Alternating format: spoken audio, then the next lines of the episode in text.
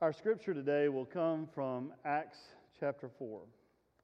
We continue our series through the summer through the book of Acts, so I encourage you to spend some time uh, studying the book of Acts, reading it through the week.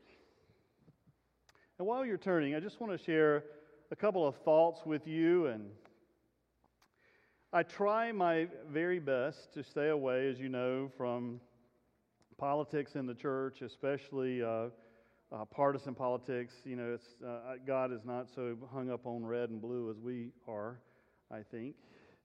Um, but my job is to teach us about the kingdom of God. And, and so the question is what happens when we look at the kingdom of God and what's happening in our world around us, and how do those two things, when they, they bump in together, or how does one influence the other? And the danger of being a pastor is if you say something, for many people it'll be wrong. And if you don't say anything, for the rest of the people, it'll be wrong. And then no matter what you say, odds are it'll be wrong. I mean, it, it's, it's one of the challenges in our role that, you know, if, if we say, you know, something that was too much and too little, or what I've learned over the years is with the story of the three bears, there are, there are not enough baby bears who go, now that was just right. And so, you know, running the risk of that, I, I just, I don't know, we've had a lot of conversation this week among our staff team because, you know, our staff team is diverse. And that's intentional. And that led to some interesting conversation. Uh, things are different when you have a different perspective. And, um, and so we've had some interesting conversation. And we had our annual conference this week. We had interesting conversation. And, you know, the immigration issue that we deal with in our country today is very complex, and I am not equipped to deal with it. And I acknowledge that up front, so I'm not going to say, here's the answer and here's the, because I, I don't know. It's, it's, it's complex.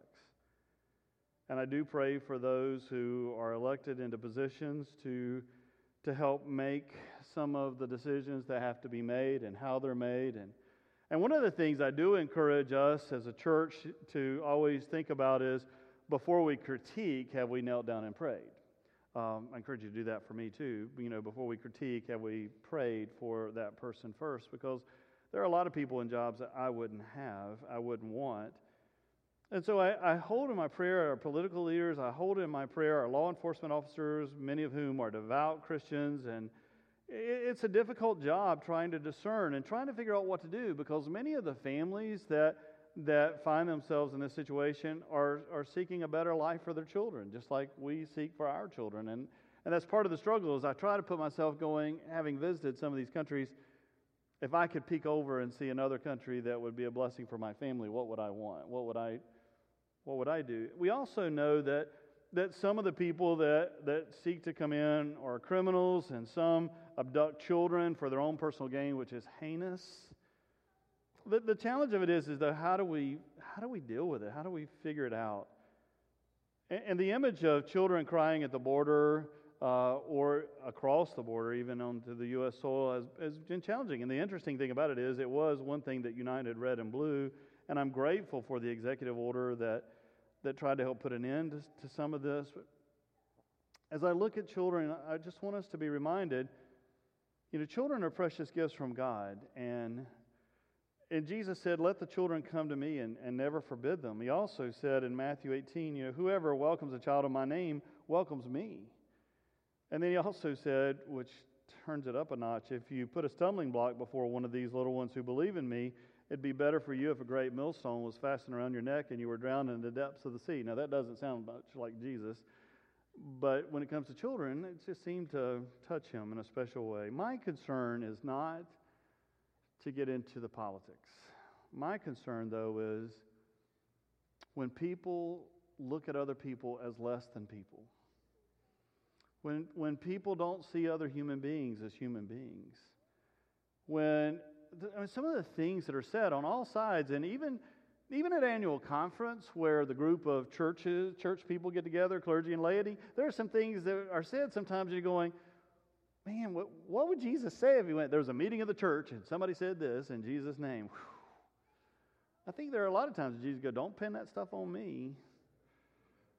I'm not sure I would I'd say that. I think, regardless of how complex the issues are, I just want us to try to remember that Jesus died for the whole world. For God so loved the world, not just us, that he gave his only begotten Son. And, and where we may see things based on color and socioeconomic status and other things that we put up, God doesn't have the same filters and lenses that we tend to, to use. And, and we're called to be the church, the hands and feet of Christ and the body of Christ. So the challenge is, is for us to see as God sees. And that's not always the easiest thing to do. And so, one of the, the things I just invite us as a church, and, and I'm, I'm speaking to me here because I mean, I, I wrestle with this, all of us wrestle with this, I think, is is, is to pray for our leadership across our world. Because it's not only in America. I mean, we turn on the news, it's happening in Europe and other places too, that we're trying to figure out how do we do this? And the fact that people feel the need to flee and escape and that they're criminals and coyotes and whatever the things are that we call people nowadays. I mean, doesn't that tell us about the brokenness of our world? Uh, and, and the goal of the church is to try to share good news of the kingdom of God somehow in the midst of the brokenness of this world. And so I invite you to pray for the leaders of the world, the leaders of our own country and our own communities. And I want you to pray for those who are being persecuted. I mean, sometimes when we go to our mission churches and, and places where we're in ministry around the world with, with families and others, is many of us have never felt the need to flee.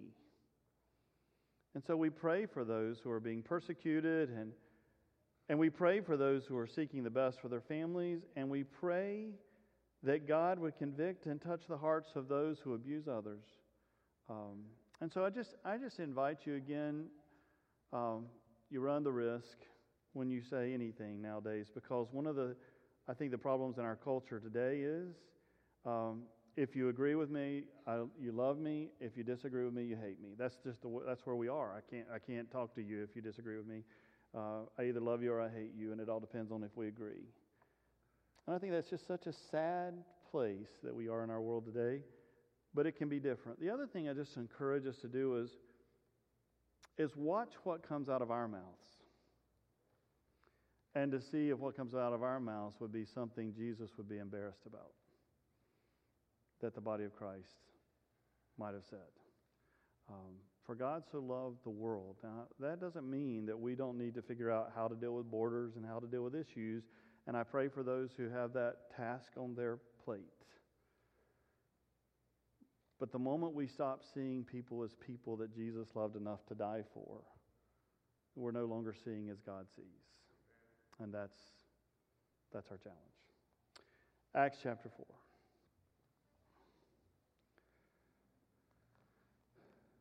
While Peter and John were speaking to the people, the priests, the captain of the temple, and the Sadducees came to them much annoyed because they were teaching the people and proclaiming that in Jesus there is the resurrection of the dead. So they arrested them, put them into custody until the next day, for it was already evening. But many of those who heard the word believed, and they numbered about 5,000. The next day, their rulers, elders, scribes assembled in Jerusalem with Annas the high priest, Caiaphas, John, and Alexander, and all who were of the high priestly family. And when they had made the prisoners stand in their midst, meaning James, uh, Peter and John, they inquired, By what power or by what name did you do this? Then Peter, filled with the Holy Spirit, said to them, Rulers of the people and elders, if we are questioned today because of a good deed done to someone who was sick, and are asked how this man has been healed, let it be known to all of you and to all the people of Israel that this man is standing before you in good health by the name of Jesus Christ of Nazareth, whom you crucified, whom God raised from the dead. This Jesus is the stone that was rejected by you, the builders, it has become the cornerstone. There is salvation in no one else. For there is no other name under heaven given among mortals by which we must be saved. Now, when they saw the boldness of Peter and John and realized that they were uneducated and ordinary men, they were amazed and recognized them as companions of Jesus. And when they saw the man who had been cured standing beside them, they had nothing to say in opposition. So they ordered them to leave the council while they discussed the matter with one another. They said, What will we do with them? For it's obvious to all who live in Jerusalem that a notable sign has been done through them. We cannot deny it. But to keep it from spreading further among the people, let us warn them to speak no more to anyone in this name. So they called them, ordered them not to speak or to teach at all in the name of Jesus. But Peter and John answered them, Whether it's right in God's sight to listen to you rather than to God, you must judge. For we cannot help from speaking about what we've seen and heard. And after threatening them again, they let them go, finding no way to punish them because of the people. For all of them praised God for what had happened. For the man on whom the sign of healing had been performed was more than 40 years old. Let us pray. God, we give you thanks for your holy word and for this privilege of studying it together. And I, as I stand before these, your people, God, I just pray that, that this would be your message and not my own through the name of Jesus Christ. Amen. You may remember the story we talked about last week. You just turn back a few verses and you'll see where Peter and John were on their way to the temple one afternoon. It was about 3 o'clock in the afternoon. It was time for the afternoon prayer, the time for the sacrifices to be made. And they ran into this beggar, a beggar who had been born lame. And we're told now that he's about 40 years old, or better than 40 years of age. And that every day somebody would lay him there at the entrance to the temple so as people were coming and going to pray, he could ask for offerings. And Peter and John come by and he goes, Can you help? Alms for the poor. Can you, can you spare a dime for a neighbor?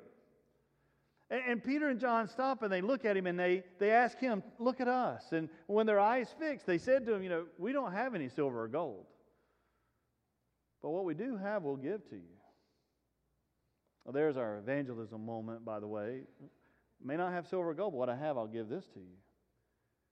In the name of Jesus the Christ of Nazareth, stand up and walk. And we're told that all of a sudden his feet became strong, his ankles became strong, and Peter reached down and picked him up and, and lifted him up, and now all of a sudden he's standing, and, and as soon as he, he gets to where he can walk, he, he goes into the temple with him and begins to praise God, and people go, Wow, did you did you see what that's the guy, isn't that the guy? That's the guy who's been laying by the gate. Because if every day somebody was bringing him and he's over 40 years of age, I mean, it's been decades that this guy's been laying out there. And, and so the people are looking over going, Look over there. That's that's so and so. That's the guy that lays out there. That's, that's the beggar. And, and all of a sudden, the people are coming up and they know that God has done something in their midst. And then the scripture that we, we turn to here says, and that just annoyed the religious leaders. I mean, isn't that amazing to you? God performed a miracle. I am so annoyed. But, but they were annoyed because, you know, they, they, they see, you know, all of a sudden that there's this political power going on. You know, they have their own political power. They have their, the, you know, their prestige. And all of a sudden, in this name of Jesus, something's happening. And what really frustrates them is the Sadducees are annoyed because they didn't even believe in the resurrection. And so their hope was when they helped plot against Jesus to get him killed, that, that if we get this guy dead, he'll be dead and done. He'll be gone. And this, this whole mess of, of, of the people of God following this man who claims to be the Messiah and that others believe to be the Messiah, it'll be over. Man, did their plan go wrong. They had Jesus killed, but three days later, God raises him from the dead. He spends 40 days among the people and then he ascends into heaven. And now he's gone. Thank God, he's finally gone. And then, right outside the temple, somebody heals somebody else in the name of this Jesus Christ that we've done everything we could do to get rid of.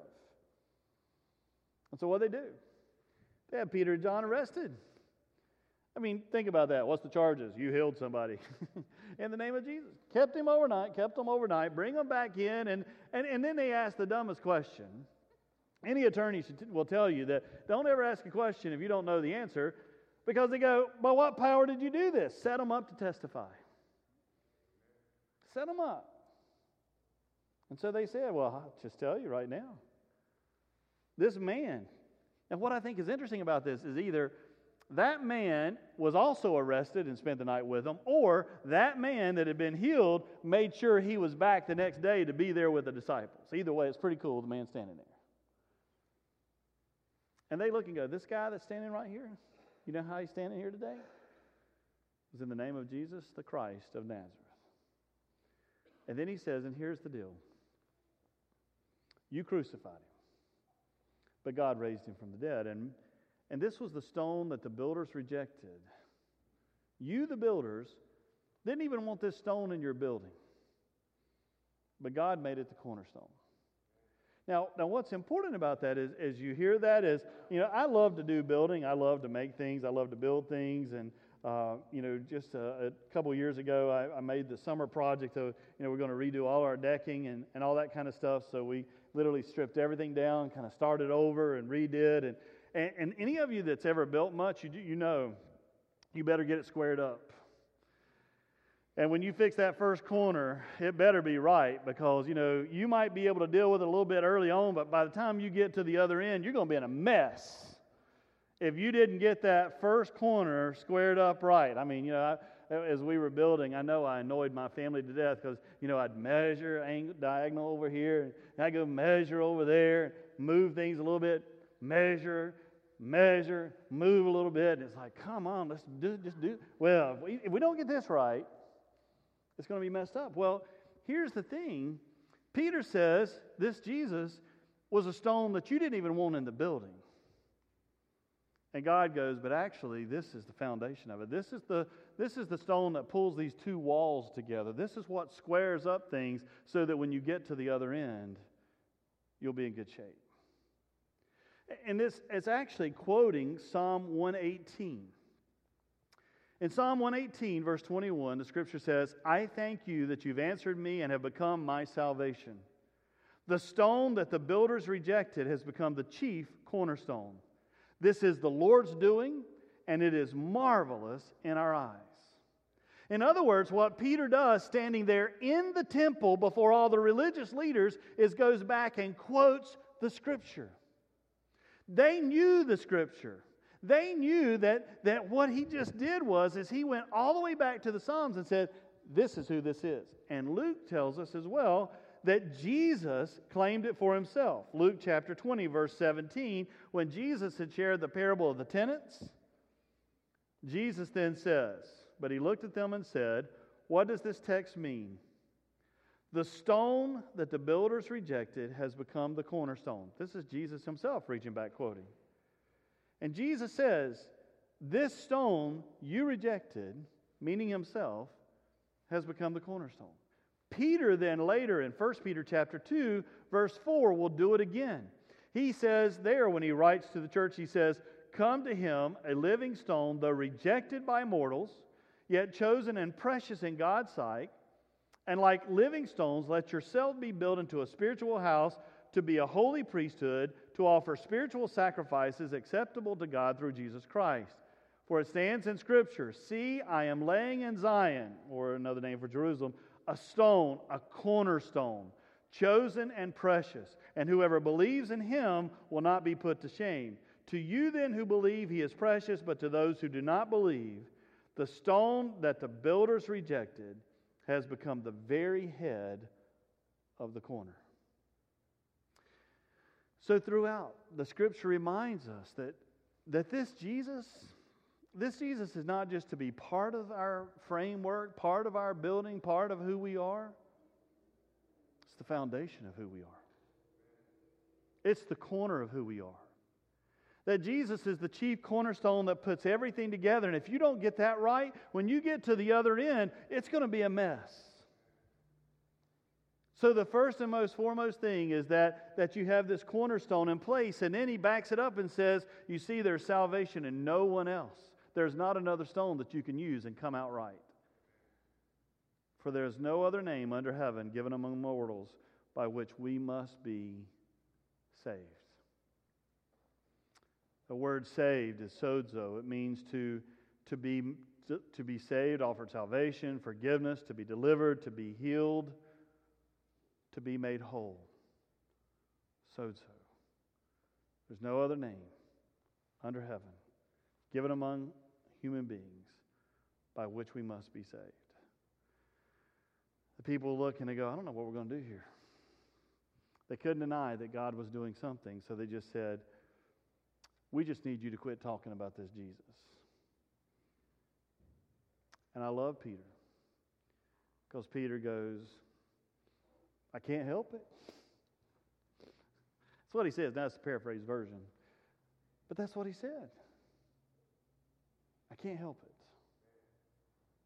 I can't help it because of all that we've seen and have experienced. You see, Peter had been called by him. Called by Jesus, was with Jesus for the three years of his ministry. Peter had seen people healed. He had heard Jesus teaching. He had witnessed the crucifixion.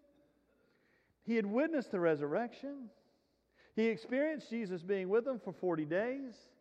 He saw the ascension. He experienced the outpouring of the Holy Spirit. And now, in the name of Jesus Christ, experienced a miracle. And he just said, I can't help it. So, hear the message for the church. Church.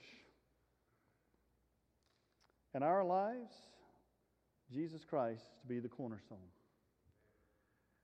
Jesus Christ is the one that can offer you salvation, completeness, wholeness in who you are. And hear this. If we do not build our lives with the cornerstone being that foundation and that beginning of our individual lives, our lives are just going to be a mess. If you've ever tried to build something and you go, okay, well, I'll fix it down there, well, I'll fix it down there, well, I'll get it later. I mean, there are some things that, and you builders will know, that the painter just can't get. So you got to true up at the beginning, at the foundation. So I ask you, I ask us, is, is Jesus Christ the cornerstone of our lives? And as the church, when Jesus builds the church, know, the church is one foundation. The song we sing is Jesus Christ our Lord. And and so that's the question as we look at our church. We're talking about, you know, the, this new level of the church, this, this new direction, this next phase. And, and we've got consultants coming to talk to us about how are we going to do this? We know we need more education space for our adults and others. And what does the next ministry look like? But the key thing it is, if we don't build it on the cornerstone, it'll be a mess by the time we get to the end of it. The cornerstone is Jesus Christ. Some builders don't even want to use it. Jesus said, actually, it's the foundation. It's the foundation. And when we experience that, we just can't help but talk about it today. What was interesting was the Sadducees believed if we can just get this Jesus crucified, it'll all be done. And what was amazing was that after Jesus was crucified and raised from the dead, Jesus continued to be able to work in and among the people just by using his holy name. Just imagine what God can do in our lives and in the life of this church. If we build on the cornerstone of who Jesus is and we work in his name. Will you pray with me? God, we're grateful for your love and grace. And God, we just pray now that you would pour out your spirit upon this congregation. And God, we pray that if there's one here today that's just struggling getting their whole building going, struggling getting their life together, struggling figuring out what's going on and what will it look like at the other end, God, we pray that, that you would touch their lives today and help them to, to realize the cornerstone is right here. And if they'll just begin and build their lives on this cornerstone, everything will now be true and solid and will come out right.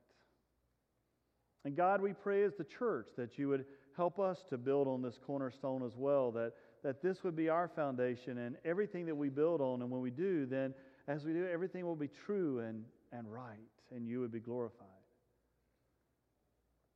And God, as we experience this salvation and this good news of Jesus Christ, help us to proclaim it. The world wants to tell us, too, you can't talk about that. And help us, your church, to be like Peter. We just can't help it.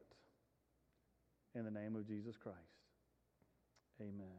Our altar, it's always open, and, and there's a builder that's waiting for you to help you get your life together.